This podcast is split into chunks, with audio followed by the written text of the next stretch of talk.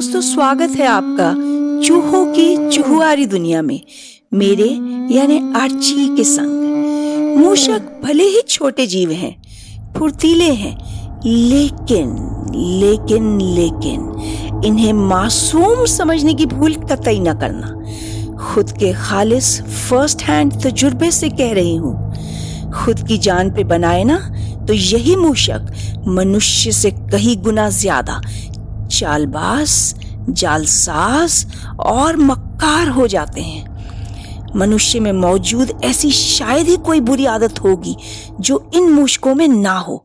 लेकिन एक बेहद जरूरी बात, मूषक के पास भी मनुष्य की ही तरह दिल होता है।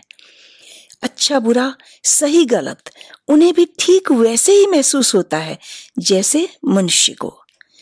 तो चलिए ले चलती हूँ आपको काले मूषकों और सफेद मूषकों के अनदेखे अनोखे साम्राज्य में, जहां उनकी बादशाह चलती है और मनुष्य के वजूद की न उन्हें खबर है ना खौफ। हमारी इस कहानी का नाम है फ्लाइट ऑफ मूशकियांस। चूहों का भी दिल होता है। एक बहुत ही विशाल और विस्तृत साम्राज्य के अत्यंत ही चौड़े चौड़े सुनहरी फाटकों से होती हुई एक सोलह चूहों के द्वारा चलाई जाने वाली उस चूहा गाड़ी में मूशकियान साम्राज्य के राजा साहब मूशबाज अंदर की ओर पधार रहे हैं। बाहर घनघोर वर्षा और कड़कती हुई बिजली के बीच गाड़ी खींचने वाले वे सोलह बड़े बड़े बलशाली चूहे भी बारिश और आंधी तूफान के उस वेग से भीगकर घबरा से गए हैं। जैसे ही चूहा गाड़ी महल के भीतर दाखिल होती है, पूरा का पूरा विशाल महल खूबसूरत से चॉकलेट कलर का, दीवारें, दरवाजे, खिड़कियां, पर्दे, यहाँ तक कि जमीन की टाइल्स भी सभी चॉकलेट कलर की।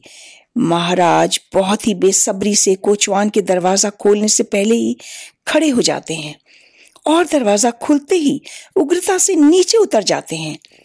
मूशकियान साम्राज्य के उस प्रौढ़ राजा का रौबदार अस्तित्व देखते ही बनता है। काली शेरवानी और तंग मोहरी की काली पैंट के ऊपर लाल रेशमी बांधनी की गोटेदार पगड़ी, जिसके बीचों बीच एक बड़ा सा शाही चूहा एम्ब्लेम ब्रूच लगा हुआ था। शेरवानी की दाईं जेब में चमकता हुआ लाल बांधनी का रेशमी रुमाल और उसी तरह के बटनों से सजी हुई वह शेरवानी मानो राजा जी के रुआब में चार चांद लगा रही थी। उस पर उनकी कलमों में से झांकते हुए सफेद बाल उनकी गरिमा को और भी बढ़ाए दे रहे थे। वे अंदर पहुंचने को बहुत ज्यादा जल्दी में थे, क्योंकि आज शादी के पूरे ग्यारह साल बाद महारानी मूश जन्नत बेगम मां बनकर मूशकियान साम्राज्य को उसका वारिस देने जा रही थी।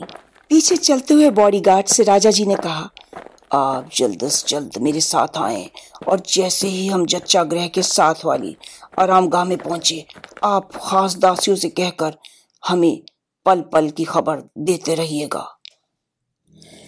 महाराज का हुक्म सर आंखों पर, बॉडीगार्ड ने कहा। एक बहुत ही खूबसूरत गोल्ड डार्क ब्राउन कलर के बेड पर महारानी मूश जन्नत बेगम दर्द से तड़प रही हैं। सभी छोटी बड़ी दासियां बेचैनी से नए मेहमान के आने की राह तक रही हैं। लेडी डॉक्टर मिसेज एनाबल महारानी को लंबी लंबी सांसें लेने की हिदायत दे रही हैं, पर उम्र थोड़ी बड़ी हो जाने के कारण महारानी को डिलीवरी करने में दिक्कत आ रही है। डॉक्टर का पारसी लहजा, ओ जन्नत माय डियर, लंबा लंबा सांस भरो नी, देखो माँ बनना इस दुनिया का सबसे बड़ा काम है, इसीलिए इस काम को सुख भी सबसे बड़ा है। ऊपर वाले का शुक्रिया करो नी जो उसने देर से ही सही पन आपको इस सुख से नवाजा। So let's do it once again. और लेडी डॉक्टर जन्नत बेगम को लंबी सांसें लेकर सिखाती रही।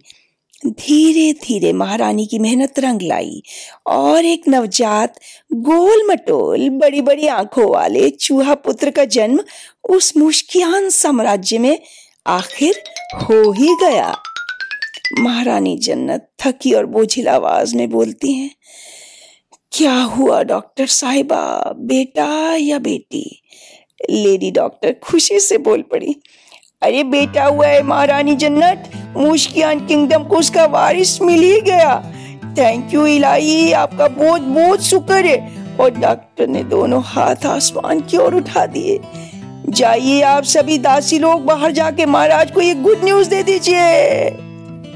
तो सुना आपने हमारी प्यारी न्यारी कहानी के मूशक किरदार इंसानों से नावाकिफ होकर भी बहुत कुछ उन्हीं की तरह हैं। तो मिलती हूँ अगले एपिसोड में, कहानी को आगे ले चलेंगे ठीक वहीं से जहाँ पे छोड़ा है। बाय।